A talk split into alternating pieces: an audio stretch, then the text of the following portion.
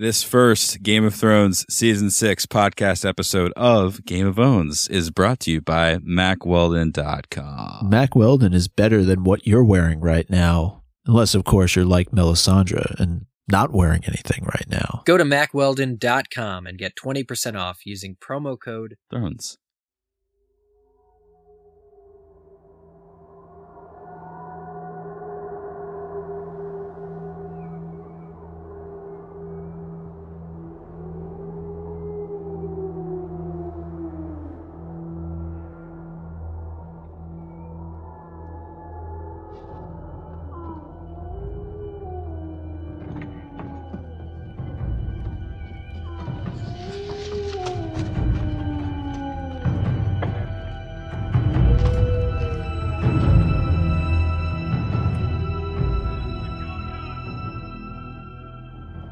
Like some mutton. What?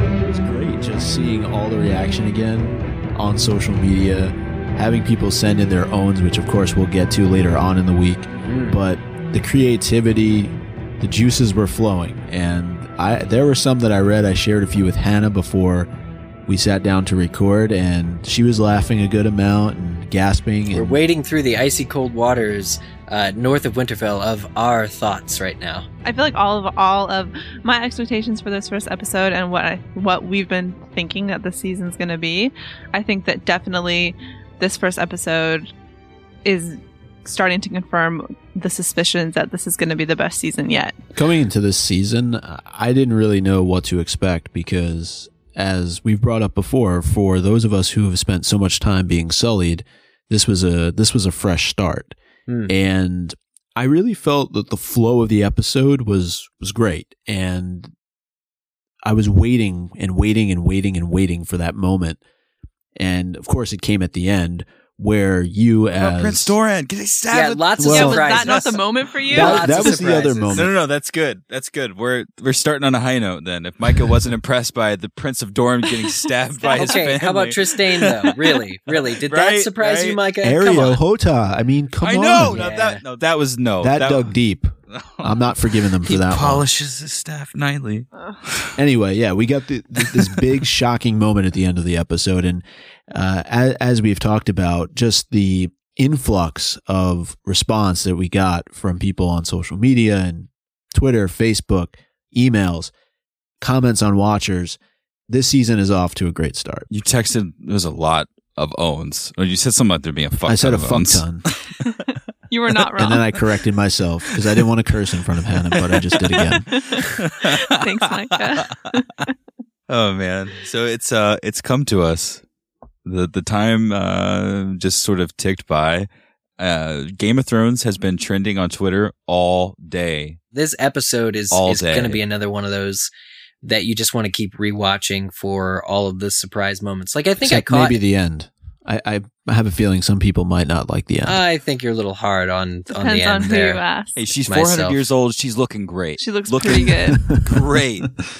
Well, we spent the last few days trying to uh, get things in order, and part of getting things in order, which is different now than any season we've had in the past, is uh, we have a clothing sponsor now. So it, it feels a little bit more legit than it has before. Mack Weldon is reinventing men's basics. So and apparently they're anti White Walker, which Was that included in your package as well? I thought that was a nice. you got touch. the anti White Walker stuff. I Yeah. got the anti Dornishman stuff. I'm not sure how well it works, but uh, I guess we'll find out. we all we all got some. We had the opportunity to try it out uh, over the weekend. I wore mine to my birthday, name day celebrations, uh, which ended up being one of the best parties I can remember having. Best night of my life, I think I threw around.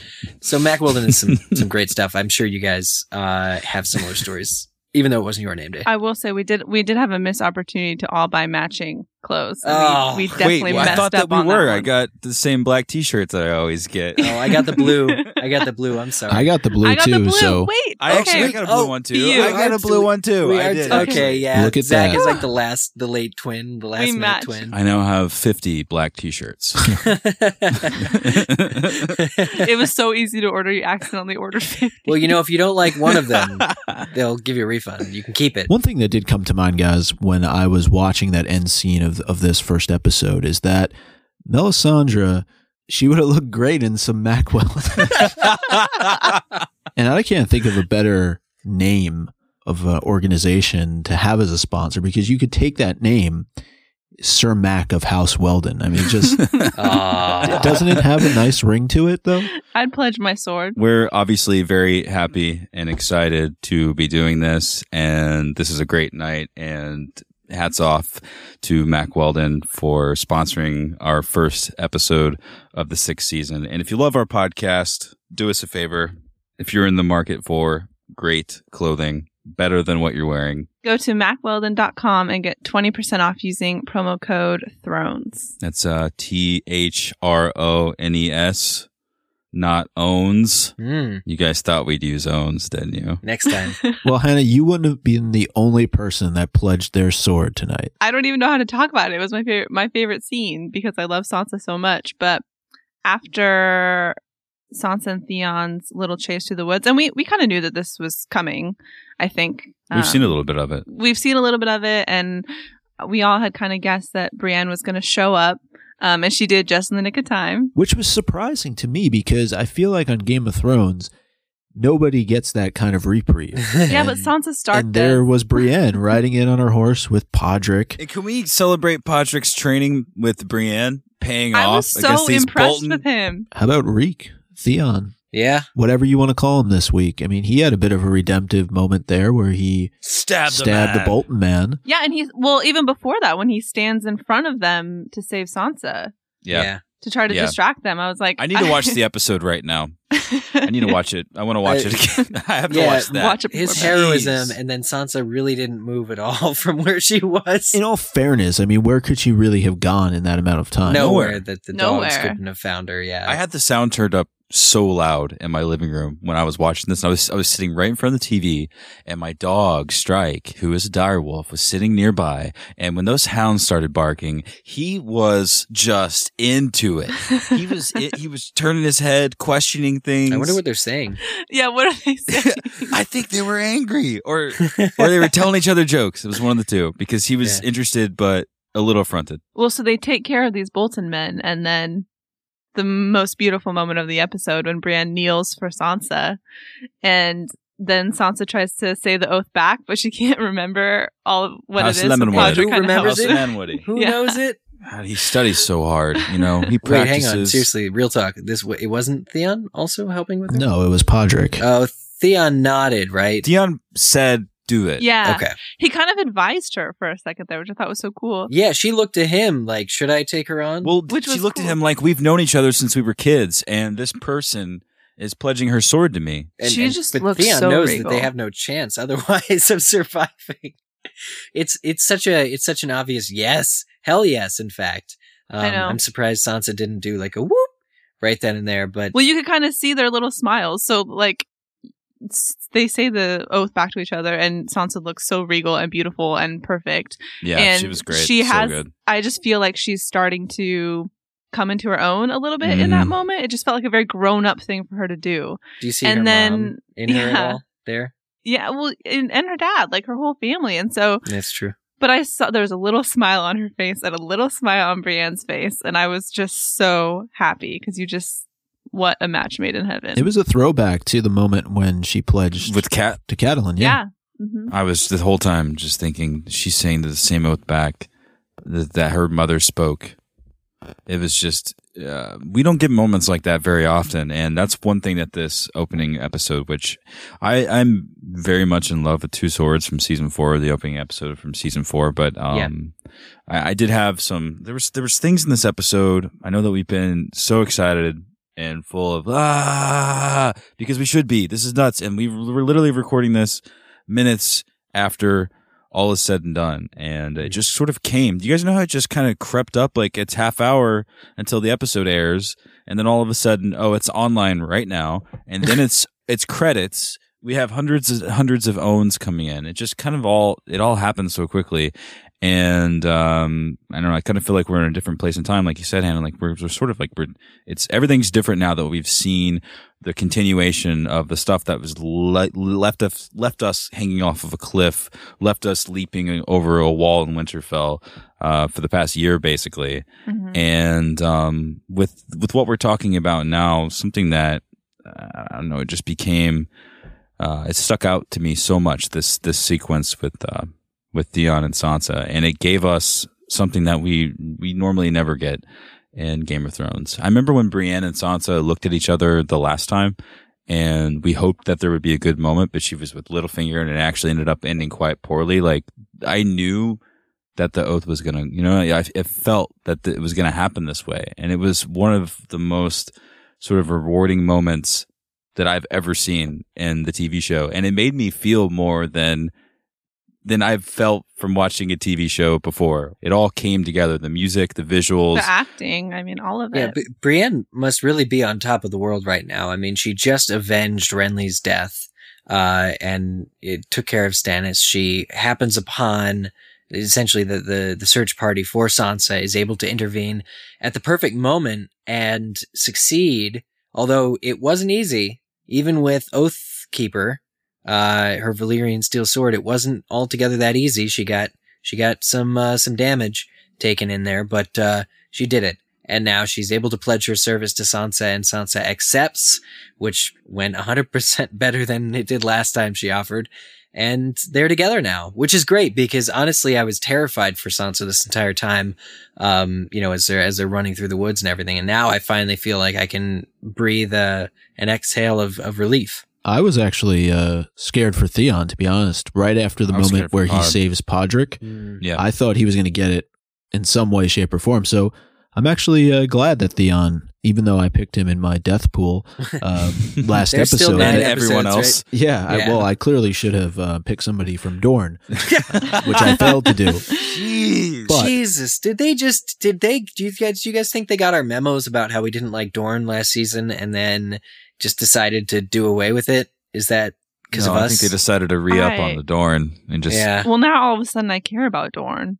Honestly, I was not what I- expecting that at all. What I cared about in Dorne was was Prince Doran, Alexander Siddig, and now he's I was a- wondering how that affected you. In, in a bloody pool. I uh, man, I really felt real bad about it because on the one hand, you're like he got this this death that was coming to him because he's essentially uh I- want to say a Ned Stark, although that's not necessarily a fair comparison because Ned was more of a man of action, I think, than than Doran. But ultimately, pure intention, so far as we're aware, and you know he was killed, he was betrayed for his death. So let's just compare the two that way. And it makes me think quite fondly of the character of Doran in the show. That said, he, you know, I love the actor Alexander Siddig and he was probably only in five episodes ever. So I'm actually quite upset. Um, but you know, Dorne really shaking shit up with the, the sand snakes in this episode. Trystane, I did, I mean, pfft, seeing Doran get it and then seeing Trystane get it in in the same episode and and like the entire scene was like a minute long for both of them i just i don't know it was shocking it was not a completely unexpected death but it was so awesome to to really actually see that happen i, I just love that the show can still surprise us um and i'm sure the surprises won't stop coming I was definitely shocked, and Yeah.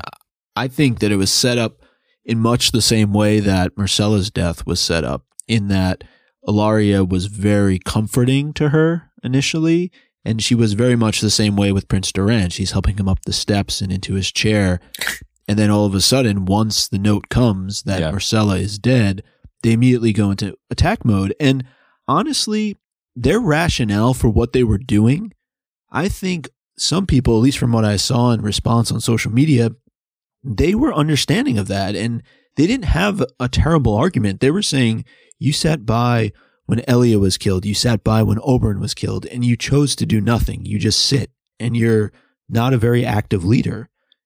And not saying that he deserved what he got, but there you could understand the motive. You could understand where they were coming from. Well, can we say the same for the Men of the Night's Watch and Jon? And the same thing happened to him in the just the previous episode. Well, they then they're faulting him for his action for letting the wildlings through. What's worse, action or inaction? It's a good question. It- what is it- the path? Who gets to make that decision? Exactly. And it's it's not necessarily wrong. even who has the right to judge, it's who does judge because the people who, are Who doing does judge? yeah. and, and that's and that's what the show's all about. So you have somebody like Doran who simply doesn't belong in this world. Um, because you're not doing the kind of stuff that the winners are doing. Well, it's definitely not in the show's world. I think it's more though that Ellaria and the Sand Snakes knew what was going to be the result of him reading that piece of parchment. It would have been their death. So in that moment, they recognized either they had to act or they would be dead. I mean, it was it was altogether Yeah, quite smart. cruel, though, as he's laying dying, t- telling him about how all of his men uh, hate him, and you know he doesn't even know how few men are still actually loyal to him. Yeah. That was a little icing on the cake there because he it was a vengeful moment. it was a fatal blow. It was a fatal uh, knife wound into what seemed to be the heart, and he's bleeding out, and she's telling him how pathetic and terrible he is. Like, and that his son is weak. yeah, and that his son is weak and Oh, sure yeah. to die.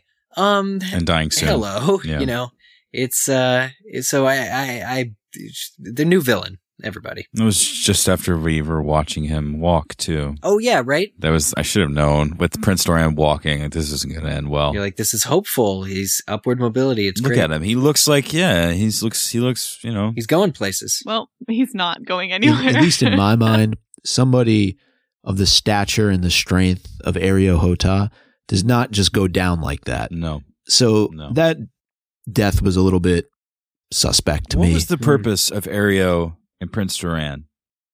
Why? Why were they in the show?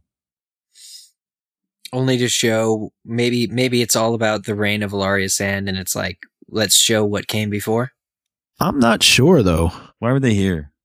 Because now they're dead. They're not in the show anymore. no It's funny though when Prince Doran was lying there and he said my son, I thought he was going to say Quentyn for a second and then blow everybody's mind. I did like them talking about um Oberyn in the beginning though, before they kind of started talking smack about how they Yeah. talked about how he really lived and he was this adventurer and I was like, "Oh, that's a nice little shout out to uh a character that we really loved." And then everything went south. Weak men will never rule Dorne again. She said. And then two of the Sand Snakes argued over who got to kill the. you're The a kid. greedy bitch you know that Now, Hannah and I were discussing this before we recorded, but how did the Sand Snakes find Trystane? I mean weren't they all on the dock as the ship was departing with him on it They had to have followed the ship and Yeah. I or assume they uh, followed or like stowed away or something. And he wasn't being, uh, t- so far as we're aware, held captive in any way. I mean, he, wa- he was sort of on his own, I guess, still out on a boat, still docked in the harbor when. looked like he was making the eyepiece for Myrcella, most likely oh, right, of course. Oh, so yeah. he's- for he's her being- funeral. and he was like, "I don't because want he loved food." her. That's so sad. Yeah. yeah. I know. They kind of just kept him out there, but so he's dead too. Why was Tristan in the show? yeah, I don't know. I don't know. I thought he was going to be we and we had talked about this before. I thought he was going to be um like a pawn for the Lannisters almost. I thought that they were going to use him and now they don't get to. One, and now knowing that, I mean, Ellaria has no love for him, uh, there, there, there would not have been much of a story there anyway. No use, uh, as a hostage to anyone living in Dorne because only Doran, it seems, cared about the boy. Uh, now he's gone. So who is now in charge of one of the seven kingdoms, Dorne, and what is their motivation? That's the wild card here. I'm just, you know, this kind of came out of where, you know, what what role does Dorne play now? If uh, if Prince Doran isn't being political and strategizing, what's the plan here? Right. And That's a great question. Yeah, and I don't think it's something that any of us really thought about It's going interesting, into right? this. And is Ellaria's need for revenge been fulfilled at this point, or is she going to look to continue her quest? I don't even know if it's for power. What is it? It it seems like it's just revenge, pure revenge for what happened to Oberyn, what happened to uh, Elia at one point, uh, which still, despite most of the people being dead, the mountain is still alive in some form. So yeah, you, you have a wild card now out in Dorne, and who's going to rise to take the place of Prince Doran? Are we supposed to be like how like uh, like what the sand snakes in Ellaria? Like, are we supposed to be scared of them or be fearful of what they're going to do? Because I mean, do you guys feel that way? They feel You like know, small what- time crooks. Like they kill. Like, what's the deal? What's happening they here? use you know? Yeah. they use deceit to kill. They use you know, and it's kind of like okay, they're different tactics, equally valid apparently, but it's not. I can't see them as being this. They're they're not great strategists. They're acting on impulse. Right. George wrote this like books in. He introduced a whole new family, a whole new kingdom, and these women were naturally seated in places of power, and it made sense. Yeah. They were fucking badasses, all of them. I think that we're just going to have to see the direction that the story runners take the Dorne storyline now with Prince Doran having been killed in this first episode. I don't I don't know that we can even think about the correct answers at this point. Hmm. It is vastly different from the books and the development of many members of the Martell family and I think from reading the books, there's a lot of excitement surrounding those characters. So to see how the story has shifted in just the first episode of this season may leave some people a little bit upset. Hmm. But it does keep us guessing. Yeah, I mean, we ha- we're gonna ha- we're gonna have a lot to talk about. I think over the next couple days. I don't think a lot of it's set in yet because it was mixed in with all the other beautiful stuff, you know, Theon and Sansa and Brienne and Podrick, Cersei and And- Jaime. Cersei and Jaime, and honestly, the best Daenerys scene that I've ever seen. I loved that. stiff competition. I would say. I know she has some really great moments, but Emilia Clarke brought it. I loved how they were just talking crap about her, and she is still walking with her head held high, and kind of giving them these weird side looks. And the whole time, I was just like, when is she going to say something? Like, what's the moment when she's going to talk back to them in Dracarys. Yeah, Dothraki? it's the Yeah. Dracarys moment of this episode, but there was there was fewer fire, uh, few, fewer fires. But uh, yeah, it's it's always a question when she's going to unleash, not just that she understands them, Drop some the knowledge. time. Yeah, drop some knowledge, uh, and her identity, and and that's kind of the interesting and yet altogether terrifying thing is you don't know what her value is to these people. And this other Khal, uh, Moro, was it? I, I thought was a, obviously a very interesting character because, and the way the conversation is written, and mad props to David J. Peterson for the language in this episode, the back and forths and everything. It just seemed real natural, real, uh, realistic the way that they're conversing. And she's sort of meeting him, able to say her full name in Dothraki, which is, hey, that super awesome. But it, it, it goes between, it, it teeters between, uh, him going to basically take her for his own and spend the night raping her and, you know, who knows what else after that. And essentially, you know, she tells him who she is, and you're like, "Oh shit, this will be great." But they, it actually doesn't mean anything to him until she brings in the Khal Drogo Mhm. connection that she's a widow. Right. And it just turns out that Khal Moro's been brushing up on his Dothraki like religious practices and understands the weight culturally of who she is, and then doesn't lay a hand on her. So it's it's odd, but not altogether different than anything else we've seen in Westeros or Essos, where it's it, you can't necessarily predict what the crucial piece will be that saves your life, but you you play every card you can until you're stopped, and and hopefully one of them you know sticks. I thought it was weird from that. Maybe weird isn't the right word, but from that exchange um, about this taking her to this widow camp where all the widows of all the different khals like go to hang out. I mean, I don't know. The Das- I don't really Dosh khaleen. understand. Well, that Yeah. that was in the first book. I remember reading all, Yeah. all about the Dosh khaleen because Dany, Right. i- it's it's obviously a big deal, but she's she's talking about them early on. It is. Yeah, and and so I was actually pleased to see that be brought up. Uh, I, I it's anybody's guess if she actually ends up all the way there and meets any of these other Khal's Khal's widows.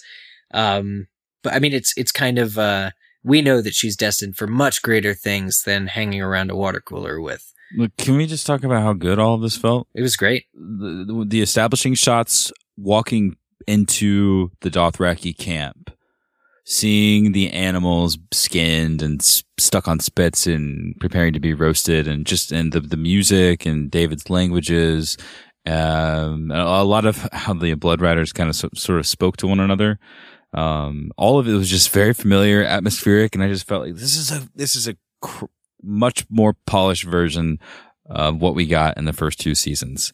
And it was presented so well. The environments were so crisp and detailed. There were so many extras. It felt like we were going back in time, but it also felt very, you know, like uh, it, it's cool to go into a new season and for it to really, really, really, really feel like a new season. And it really, really, really felt like a new season. And this is Daenerys walking with horsemen. This is Daenerys walking with the Dothraki. We've seen this before, but it felt new and it was, it felt great. Well, and to your point, this being a new season, I think that the end of season five, more so than the other seasons, really ended on a cliffhanger instead of more of, of a wrap up. Um, and so I think to be able to be in this new season, but exactly where we left off, because we see, you know, with Dany, we with all these characters, we pick up exactly where they left off. Yeah. With you know Jon still laying on we the started ground. out and- with him on the ground. Yeah. yeah, exactly. And so to con- to make that these scenes that we had already started to see last season feel even more grander is exciting. that moment too when she walks up and first meets Khal Moro, it was almost very reminiscent of her interacting with a situation that she would have been in back in season one, right? It- Mhm. you know, he has his blood riders there. He has some handmaidens. Hmm. So for Dany to be on the other side of that, and he constantly puts her down every single time that she feels like she's gotten a small victory, he sort of squashes whatever sense of hope she seems to have. Even at the very end, when he admits the fact that he can't do anything to the wife of a former Khal and sends her off. Um, but in that moment, in saying that she has to go to Vaes Dothrak, uh, it's it's a defeating moment for her. You see it in her eyes. She thought she was going to be scot free and be able to give him you know, a bunch of horses once uh, she was safely was a good returned to gift. Meereen. Glad that's cleared up. Now take me back to Meereen and we will, you know, just get you some horses. See, that's what was so beautiful about these scenes is that we've seen Daenerys interact with these people before, but never with this calm, experienced confidence. Mm-hmm. She just she had it together, and it was a beauty to watch. This is no, she is when she was saying all of her titles. I, in the moment watching the show, I thought of her as this is the Queen of Westeros Mm. And she's not she's displaced right now. She's she is not in Westeros, but she is the queen of Westeros. What a story. She's out here in the same tent that the Sand Snakes trained in in season 5 it looked like. and she's taken all of this shade and throwing back Mhm. deliciously eloquent Dothraki right there. I don't know. She I just remembered it. But he matches her though. she was so respects the culture too. She remembers the cul enough of, of the culture to it's it's she's going to need it to survive. How often do you get a prisoner that you bring into your camp that is not only a queen of et cetera, et cetera, et cetera, but was also a former Dothraki queen? And she's blonde. And she's blonde. She's And a witch. And a witch. And a witch. It is known. Um, but that Mesa. to play off what you were saying, Zach, that moment where Jorah is talking and Daario are kind of going looking for her, and I can't remember who said it. Um, about them wanting to see what the world looks like when she's done conquering it, and what Yeah. what the world could be under her rule is something that exactly when we're watching her speak to the Dothraki with such poise and grace and be in these mm-hmm. situations. I mean, absolutely can't wait to see if she's successful. What what that means for Westeros and the rest of the world. Really. I love that episode of CSI Westeros myself. Oh yeah. I, I love the moment where uh, they were like, uh, what you were just saying, Anna, and they were like, I can't wait to see a world where she conquers everyone. and then Jorah like slows down. He goes, and he like, it was just, I don't know, it kind of just took me out of the episode for Me a second, too. right? He slowed down and like looked around to make sure no one was watching and looked at his grayscale and like, he was like, I hope that I'm That's so, around. that's so sad. I think Daario probably knows. well, if he didn't before, he knows now. I was right. Yeah. He was riding a little close to Jorah. I don't know. I still think like if Jorah just reaches out and touches him, he'll get it too. So I hope that doesn't uh, happen. he slows down and just looks at it Yeah, and made sure the camera got a close up. it's looking pretty good. The makeup department did a did a That makes Yeah. me feel like he's not going to make it. So he's not Well, going to be able to see They're that. establishing a lot in the first episode, right? I guess that's Yeah, what they did. Yeah. That's what you They have to do. Uh, took us over to Braavos for a brief, brief minute we saw Arya getting her butt kicked by the waif, who is very quickly getting on my shit list. Yeah, seriously. Oh, oh, why, thought. why, Micah? Why is she getting on your shit list for for for hitting a blind girl repeatedly with a stick? Yeah. That'll do it. Is it not useful training for for Arya? I, I I would argue that it's uh, crucial for Arya to separate her senses and learn to be without one of them. I have high confidence that it's a temporary blindness, but I, I think she's I think she's gonna learn. Uh, it was there was something very Syrio Forel about the waif and her on this episode. Uh, yeah, I had the same thought. yeah. But like, what was it? I that? do- Like, what what is it? Is it just that she's you know picking up a skill, or you know, and she's dreadfully incompetent at the start, but we know she'll get better. I don't know, but I do agree with you that I think that it is going to be really important for her to learn how to listen and for her to learn how to control her emotions and her I don't know what the right right word is, but I think that Stick. she yeah, stick. Stay- but right I, I think that she needs to learn control just in general. And so to be able Yeah. to pick those out specifically, whether it's her learning to listen right now, her learning to whatever she's going to continue to do, I think all of that is going to be incredibly important for her as she continues to turn into this very intense killer. I mean, really, that's what she is. Can we talk about how pretty Braavos was? And that, you guys remember that, that shot of with the Titan in the background just looming? Oh yeah, Yeah, that was a great shot. that was so cool. it's really cool. I, I agree though about Syrio. I, I think that his training will come into play for her specifically and and tie the seasons together, right? Going all the way back to season one. That to me is what's going to help her ultimately defeat The waif. the waif. I mean, Mhm. she had a wooden sword. Now she has a wooden stick, staff. I guess you should call it. But why is it in public though? I mean, has she been kicked out of the House of Black and That's what White? it feels like. yeah, Yeah, that's It's almost uh, sh- public shaming of sorts, right? Yeah. like They blinded her and cast her out because Yeah. she broke the rules so harshly. Good luck Yeah. to her, kind of thing. It's it's weird because they're they're still investing time and energy to teaching her something. It's a temporary. She's suspended from school necessarily. It's it's not quite being expelled.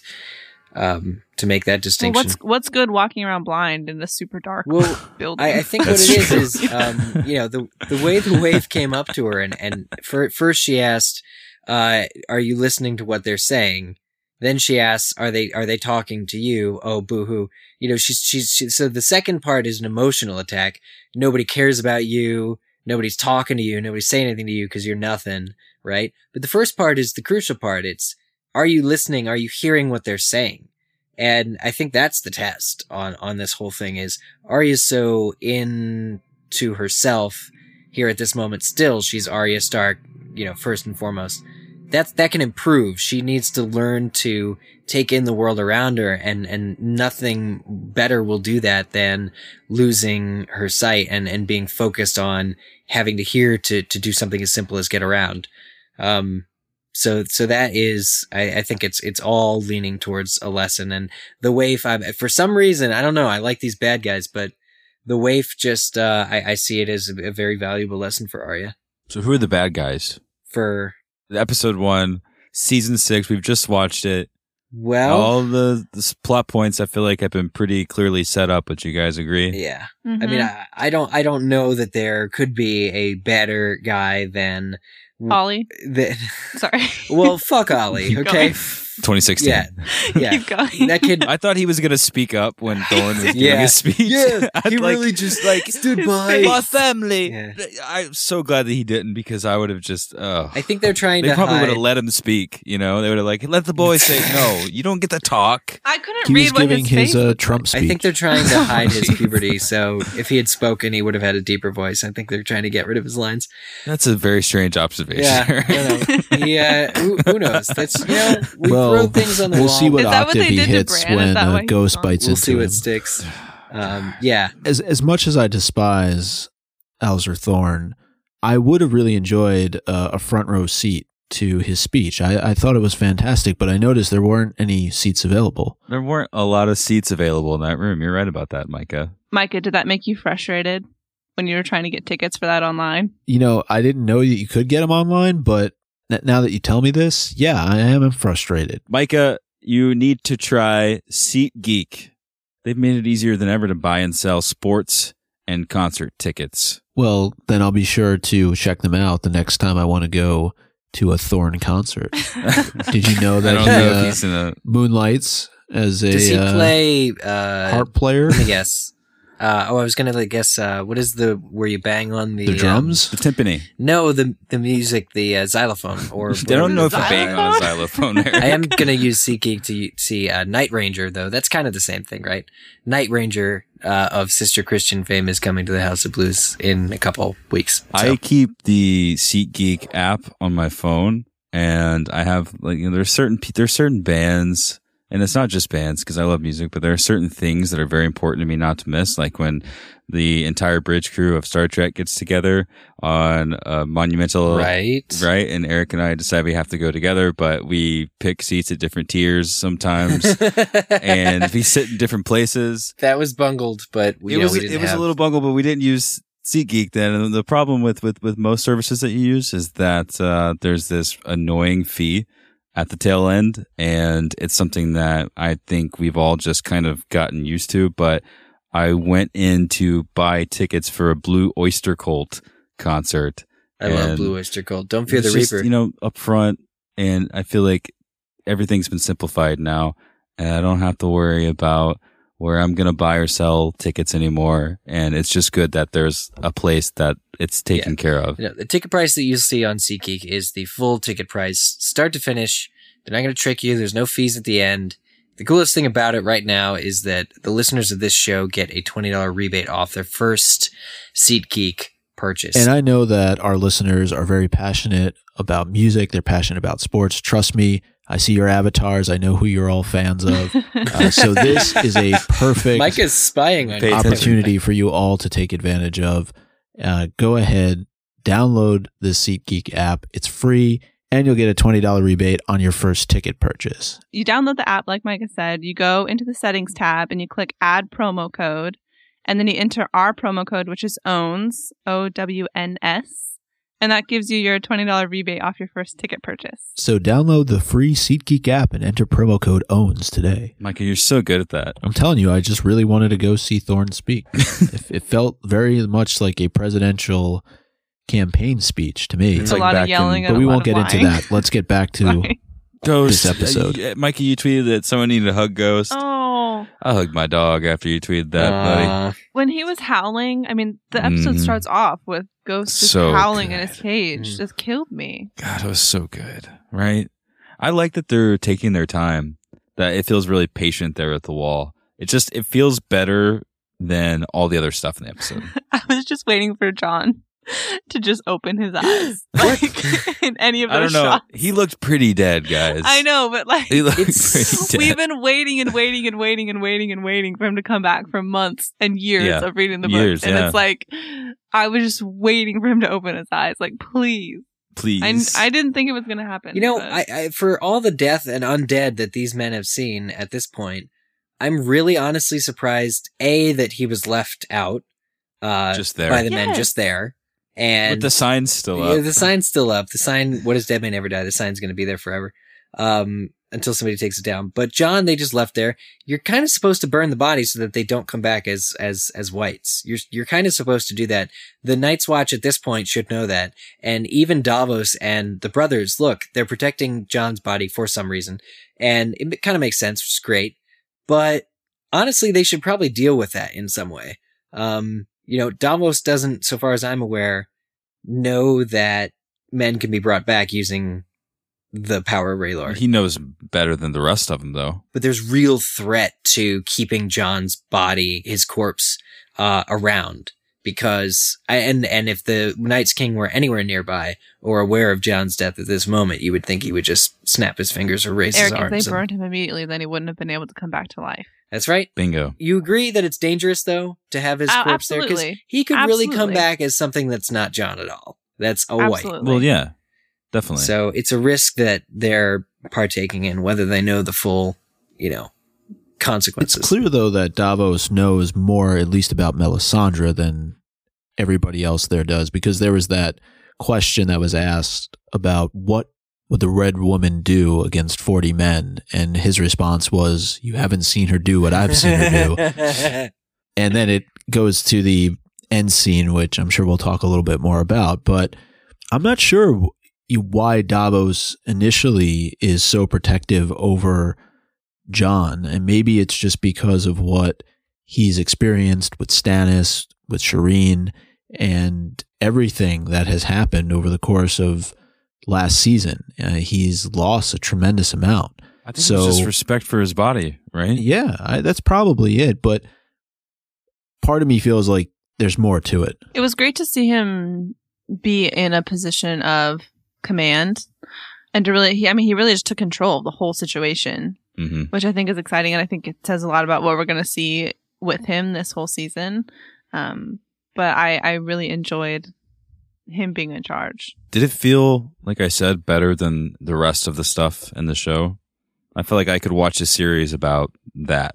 The way it was captured, the way it was moving. I could have just watched an like a, a bottle episode at Castle Black. Because we like Davos. Yeah. Yeah. That and just it was like Dolorous Edd speaking up, becoming an even richer character than before.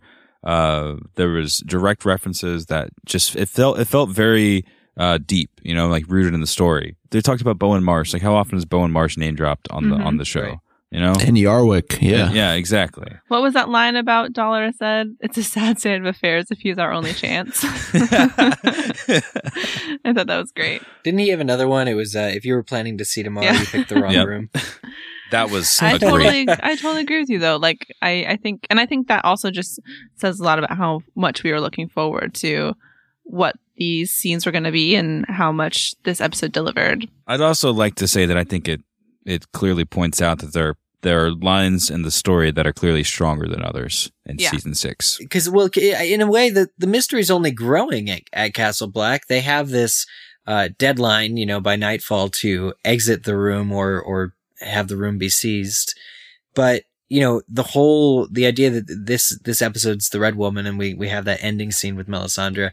Otherwise she's she's not in it too much. But you know when she first she comes upon jon's body and says i i saw him in the flames fighting at winterfell Yeah, you be, you begin to think, okay, she's immediately going to go into, uh, you know, that, that, the prayer and revive him. And, and, and, you know, I think it's cool that by the end of the episode, he's still dead. And, you know, it's character building. You know, we didn't know this, this secret of, of Melisandre that, you know, essentially her appearance is an illusion, um, brought on by magic. Like that, I think heightens the possibility because more definitively than ever, you know, Melisandre knows that magic exists. She wields a, a part of it that's concealing her true appearance and her age and all of that stuff. So I, I, I think that there's a lot of hope that I have for her being legit.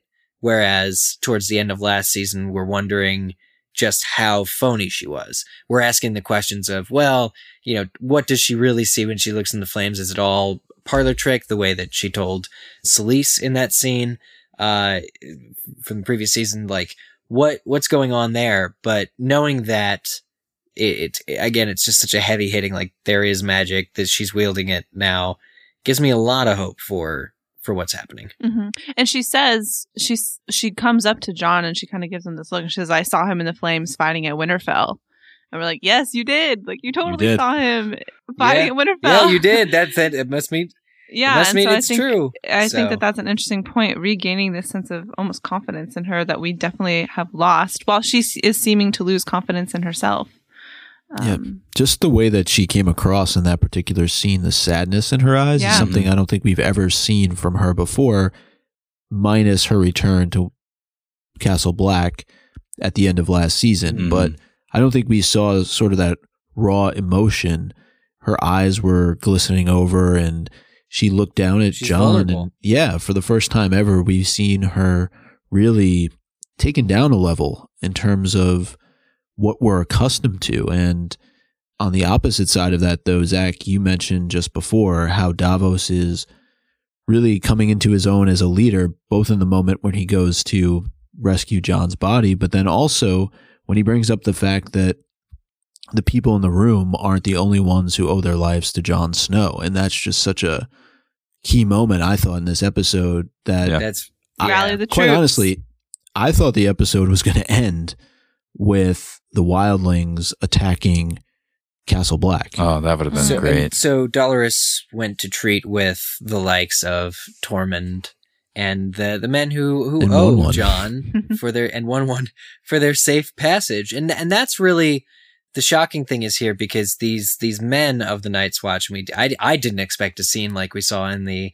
uh, mess hall where Alistair and the other officers are are trying to justify or at least announcing what what it was that they did, taking the responsibility and saying uh, we always obey orders and we did this because we needed to because Jon made all the wrong choices, etc. Like I, I did not expect a scene where they're trying to justify to everyone else, although it seemed like everyone was apart. So I who's think they left had even to, though, Same thing they're going to be They- doing in Dorne. announce? Yeah. Yeah. Except a whole other flavor. Well, that's only if it's only if not everyone is turned, right? I mean, because there aren't many men left at the Yeah, wall. that's the whole thing. yeah. and I thought a whole heck of a Mhm. lot of them stabbed him. so I, I'm surprised. Like the three guys who weren't there and aren't in the room with Davos. I know, are and I, I was there was more people news. than I had expected to be surprised by that news. surprised by that. So yeah, Yeah. it's, yeah, it's kind of interesting. But um, you know, regarding the wildlings coming to Castle Black, the fact that the Boltons are also thinking about Castle Black, and uh, we know Brienne and Sansa are, are possibly headed to Castle Black. Again, it's it's Mhm. kind of another.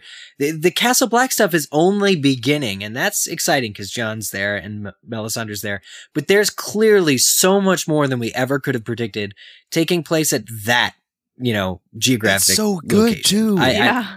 This, the sense of space that I felt, like even in that room, it's just it's so good, and it's not because Jon was there and he was dead, and it, honestly, it wasn't because of the stakes. It was, it was the conversations. I thought that Alistair Thorne, his character, was fantastic. He was really, he believed everything that he was saying. Yes. He believed it so much. He believed that that is what he had to do. When he was standing at the door treating with Sir Davos, That was a great scene. that was just something that you know what I mean. Like that was a byproduct of the fact that there are still men standing and they have Jon's body. You know, like Mhm. it was so authentic.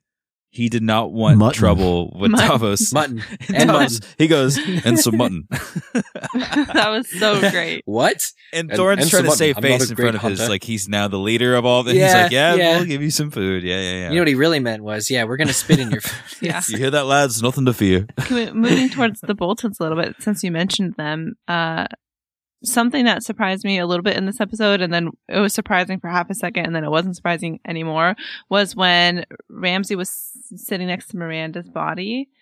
And for a minute there, Oh. he was kind of talking about how this is the only girl that could ever hang, and how he's kind Yeah. of sad.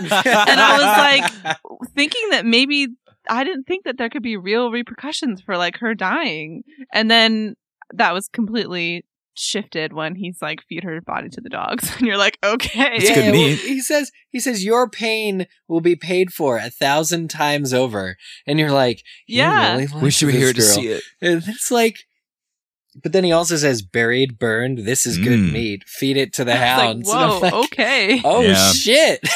Well, winter is coming. You know. Win- winter. Hey, you're gonna need to. He's thinking about the hounds. He only has the hounds' welfare uh, at at his heart, really. But uh, the Boltons were great. Ramsay was excellent in this episode. Now that he doesn't have his two favorite toys, I'm a lot more comfortable well with and him Roose existing. kind of gave him a little talking to Yeah, he did. he was like you know you have been playing games with these people sansa was super important key to the north and She's gone. stannis was easy but you lost her. you know he was able to easily take down stannis's army because they were tattered and whatever i can't remember exactly what Roose says but That's a great point. He, he says, "Do you think it would be as easy tackling a fully uh, loaded, for lack of a better exactly word, a Lannister so army?" don't get Reckoning will come. It will come. Also, Lady And Walda's I'm carrying a scared boy. for Fat Walda. Hmm. Yeah. Yeah, if they hope, let's hope the Maesters are right. And you know that Ramsay's just like, I don't look hope on that his the Maesters face are right, Father. Thank- priceless. He was like, I'm surprised that he was so submissive instead of just blaringly angry. So, yeah, I'm I'm not sure where it's going to go, but there clearly is a conflict between father and, and bastard here. good I mean, it, it can't end any other way than Ramsay. Well, nat- either cut- naturalized killing bastard. the baby. Oh, I just meant that he's a bastard, not a bastard. You know what I mean? He's a bastard, that bastard. he's a bastard. bastard, Mhm. the bloody bastard. I actually really enjoyed the the dialogue between with Roose and Ramsay because Me too. it it just showed that Roose is still a very calculating player in this Mhm. game, and Ramsay just kind of does what he wants when he wants. That scares me though for Roose. Not that I you know have much of an attachment Care to the character, but uh, especially that line just mentioned it about Fat Walda and what that can mean both for her and her child uh, and Roose potentially. But we'll see what Yeah. Ramsay decides to do, if anything, to try and get Sansa back. it's essentially an ultimatum. It's a Bolton ultimatum that it's like, hey, you can get your you get get Sansa back or or else like you won't have an heir, and we all know what a terrible thing that would be if you didn't have an heir because my wife, you know, I think she's gonna have a boy. It's just you know, there's very clear um understanding here of what Ramsay must do. He must find Sansa at all costs, and really, you know. Although I say I'm more comfortable with him existing now that he's lost Sansa, frankly, he has less to lose um, now, and it makes him ultimately, I think, more dangerous uh, to be out there and be personally invested, so heavily invested in in having her back. He has less to lose, but the family has more to lose, in my opinion, because with Sansa gone, that opens up a whole can of worms, and they're not going to get support from the Lannisters.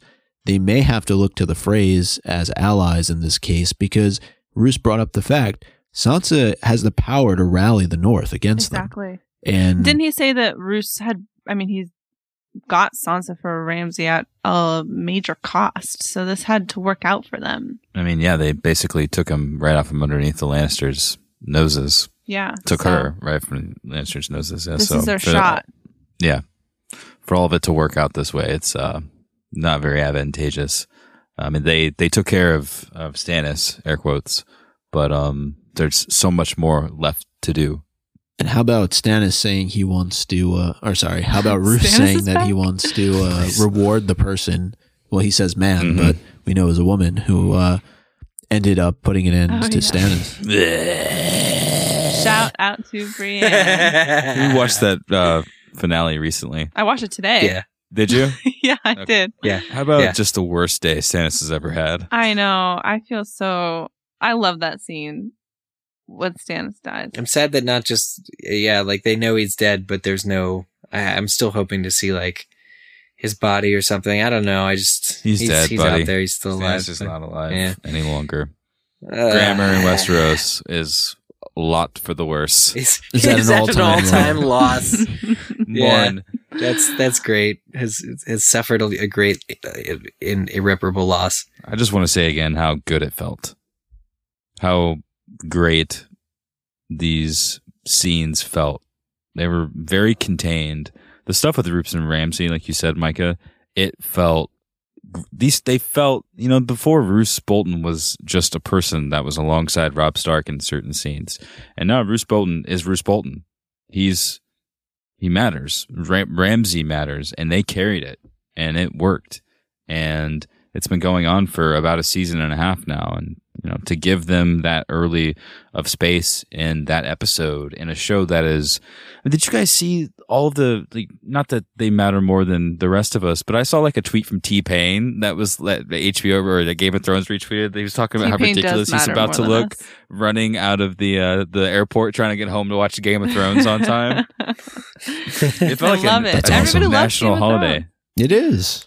I think that this is.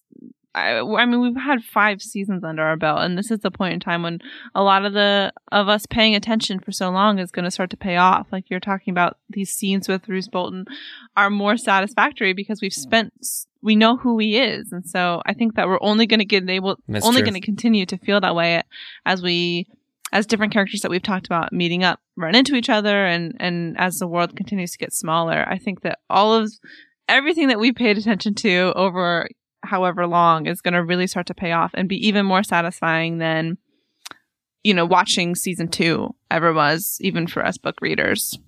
And I also think that they were able to subtly infuse magic into this episode without really having dragons, without really having White Walkers.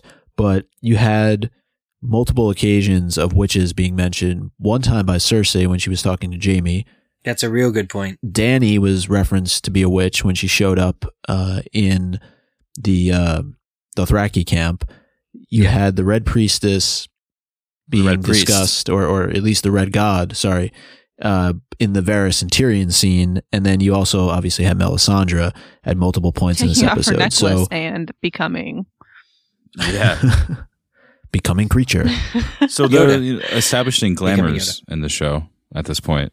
Um, I'm not sure if that's gonna go any further than Melisandre, but yeah, that's that's that's a pretty strong bit of magic right there that they just sort of laid out in front of us. And she revealed herself to herself and gave her, you know, she she's she's going through something right now. She's Yes, figuring she really something is. out, and they they really made sure to to drive that point in. And I am so intrigued. I thought it was so well done, and did not see it coming. Obviously, we know that she's a wild card of a person. So the fact that this is happening to her, or that she's doing that, um, isn't that huge of a surprise. But um, it's not about the surprise. It's not why you know there weren't tweets. There people weren't speaking up and saying, "Oh my god, I can't believe Melisandre's old." People were looking at it themselves and thinking, "What is she feeling right now?" And how will that matter Hmm. to the story moving forward? You know, why did she so resolutely turn from that mirror and just crawl into bed? and does she do that every night? Or Yeah. was this a moment for her, kind of off of what you're saying, Zach, where she just let go? And what would have happened if somebody walked in there? Hope she locks her she door. better lock her door. No, I mean, I, I, I think it's, I think it's just that she, she shed her, all, like all enchantments. She's really, she's herself now. That's her true form. And she is, I think it's like a back to basics sort of thing where she's like trying to make her next move or trying to decide what her next move is going to be, but not in a sinister way. Just like being in touch with herself. She's shedding all her, um, eh, all Clothes. her bullshit, all her layers, all her burdens and clothes But she has to. to, to, If we think about where she's been, I mean, she just lost Stannis, and she thought that he was the be all end all. Exactly. Yeah. I mean, I, I think that she's she's taking some much needed me time, and and it's got it's got it's clearly going to pay off. I mean, I, I think that she's extremely vulnerable. It's more vulnerable than we've ever seen her, which is actually what just just what shocks me is the is the state and how, as you said, Zach, resolutely she turns away and and leaves sort of all her God, what do I want to say? Like disguises, like all the layers of her, all her burdens, all her cares are left on that on that table, and it's just so she can get her head straight and do what she eventually like ne- we see as Mhm. her needing to do, which is to figure out a way to bring I Jon think this back. is going to but- ultimately make her more powerful in the end. Definitely. But, I mean, it, it can't be that hard after living so many years to develop such a uh, an air that um, puts her on a different level of the people around her. The way she just kind of always had this cool confidence, almost uh, almost uh, condescending sarcasm, and uh, that was just how she was, and that's why we found it difficult to to really really feel close to her to get to know her. But now that we see her alone, I think she's sort of admitting not that she hasn't already up until this point, but I think like a lot of that pride is just going away. And maybe she's realizing herself, like, all right, listen, this is the world right now. And bad things are going to start happening at a much greater pace.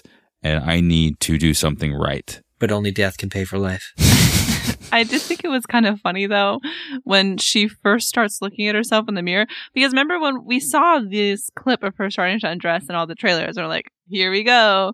What's Mhm. it gonna be? Who's she undressing for this time?" And I'll tell I was Yarwyck. like, in a weird turn of events, she's just like undressing Actually getting for undressed. herself in front of the mirror. Yeah, we all like, do it.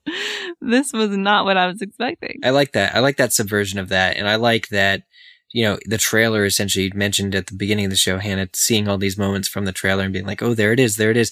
I like that we saw so many because I like to be surprised by my television. And, you know, I, I think for the most part, uh, the more of those shots we get early on and have answers for, the more just sheer mystery awaits us. Like the trailers were amazing at, at hooking us, at getting us really super excited, but I, I would prefer that there's nothing eh, from the back half of the season, at least in, in any of those trailers for, for that reason. Well, there's nothing from Dorne. There was nothing from Dorne. Dorne's What gonna be like that Meereenese shipyard. Just gonna, they're just gonna burn it down. I don't know what's gonna happen. Burn it down like the port of I Meereen. When No. Tyrion says, "What does he say?" She's not I guess be we're not going back to. Yeah, I guess we're not going to be going back to anytime Westeros. and we're all like, "You think?" Like we've been waiting for her to leave Meereen for so long. Well, now they have to ride the dragon. Now they have to ride the dragons. Ah, Right. there's always an answer. But Yeah. I feel like this particular episode just leaves us with more questions, as it should, right? Should. uh, as we head into uh, next week. And I just am not sure how the satchel is going to fit all the I owns that uh, were sent in for this premiere. Uh, I was impressed and got many a good laugh reading through the creativity and wisdom uh, of our listeners. Were you inspired? I was inspired. I, you know, I had one good one tonight. This is your opportunity. all it takes. yeah, well, that was a great one. So, in the effort of not having a duplicate own here among ourselves, I just gonna go out and say what my own is of this episode, and it's Jaime Lannister. I talked first, so if yours was Jaime, change it. Um, but no, I my own is Jaime Lannister. The line he's consoling Cersei. fuck prophecy. Fuck fate. fuck everyone who isn't us. And you know what? That coming from uh, them, they've lost nearly everything they care about, and Cersei is convinced that it's that it's fate, and and and she chooses not to blame Jaime, which is for Myrcella's death, which is great, but only because it's fated. And Jaime's just like, you know what? We're we're still the two of us. Like we need to be the two of us and do and do us. And uh, I think that's he's probably right in that. But uh, I admire sort of that interaction between the brother and sister. So uh, own to Jaime and Cersei, I guess. Fitting. and you had the Rains of Castamere playing underneath that scene. Atmospheric. It's awesome. I think I'm going to give my own to Tyrion. Um, because I already talked about how much I love the Sansa scene, so I'll talk about something else.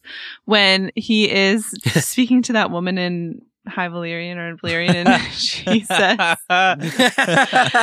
and uh, Please Varys is like, she thinks, Varys is like, she thinks you want to eat her baby. Tyrion's like, well, He's like gesturing toward her baby and then like, you know, doing that with his hand. That's yeah, so I thought funny. that was a really funny moment. it's like, hey, pardon me, miss. I'd Can I have your eat child? baby. I Will would you like take this corn in exchange for your baby? that was good. I think Tyrion's gonna be a. It's. I can't wait to watch him rule Meereen, and I Yeah. liked the idea that he was kind of wandering around talking about how he can't rule from a tower. Um, and I thought that was really funny that moment. Who was watching him though? It was the harpy. Oh, somebody threw somebody threw Oh, the wooden yeah. bars or whatever. Well, Tyrion doesn't want to eat children, so Not yet. not yet. Oh, this is tough. Part of me wants to give it to Theon for being so chill, for lack of a better word, when walking through that frozen river. Um, yeah, Water- water is cold, man. Listen, water is cold. I was the first thing That I was was thinking too about was the time I went to the Titanic Museum and put my hand in the Titanic water. I was like, man, yeah, that's tough. But I'm not. I'm not going to give it to Theon for that. Part of me wants to give it to just the fight scene, just the sequence. Brienne, Podrick, random Bolton men. They were kind of like the putties from Power Rangers. I knew they were going to go down, but they were they were a little bit more scary. All right, they they they held their own. Hmm. And then and then Sansa almost quoting Catelyn. It was almost too much. I this is there's you know what there's going to be so many wonderful owns in our next episode, so it really doesn't matter what I give it to. So I think I'm going to give it to um Varys. You walk like a rich person. That's also really good. he does. He does. This is tough. I, I agree. But uh, I'm going to just have to give it to Davos. I already mentioned a lot of the lines that he said before, but just his overall command of the situation and he clearly believes in something. Hopefully, uh, he's able to get out of there with some help from a few friends. Well, guys, we've just given our owns for the first episode of season six. How do you feel? I feel like Ugh. Melisandre when she sheds her skin and crawls into bed.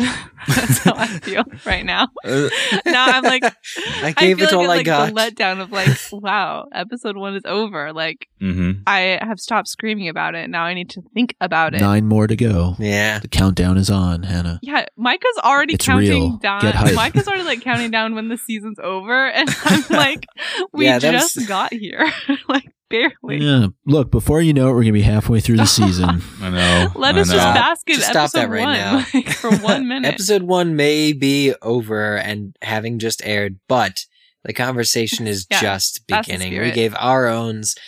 We've been collecting your owns, and we're going to continue to collect your owns. So listen up, because here's how to get them to us. You can tweet us at Game of Owns on Twitter, which you should already be following us because Micah does some real magic during during the wizard. episodes. Really hilarious stuff. He's he's a wizard, Harry. And uh, over on Facebook, you can scroll upon our Facebook wall with your owns. That's facebook.com slash game of owns. And you know what? You can also email us. Email your own. So it's three ways. Boom. Contact at gameofowns.com to get us your owns. We will put them in the satchel and pull out uh, whichever ones we do on our next episode, which will air at the end of this week. And still plenty to talk about, Yeah, I think, on that episode.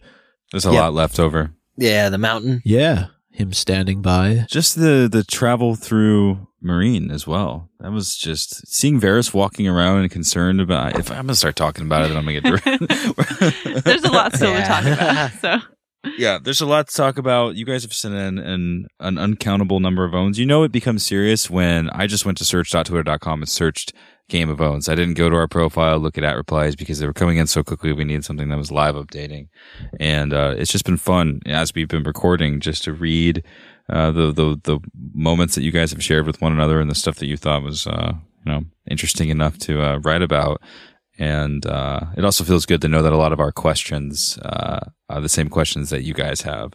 You know, it's just like I said, we're all we're all in this together, and uh, during the season we make two episodes, so we get to just talk about this again, but more in depth. And after I think another viewing and more time to let us sink into this, because we haven't even spoken kind words to our loved ones after watching the episode. We've just went into our collective holes and started making this podcast. Plenty more to look forward to on the next episode. And I mean that in the actual episode too. I don't know if you guys got a chance to see the preview, yes, but yes, yes. Bran was there. I did see the preview. I'm not sure I saw Bran. He was the first one. he was pretty well documented in the preview. That's why. That's Eric why was because still like I was I was looking out down. from the, season, from the episode ending. no, I was no. The credits were going, and I was just like, man. And I looked away, and then I, when I looked up, it was already on Dany, I think, uh, in the. But I was like, oh, this is the preview that they do, you know, next week on Game of Thrones. So well, Bran, I missed Bran aged a little bit too. Maybe that's why you didn't recognize him. He looks like he showered. Yeah, I love that we just had a conversation, guys. After all the, out of all the ones that you listen to at home,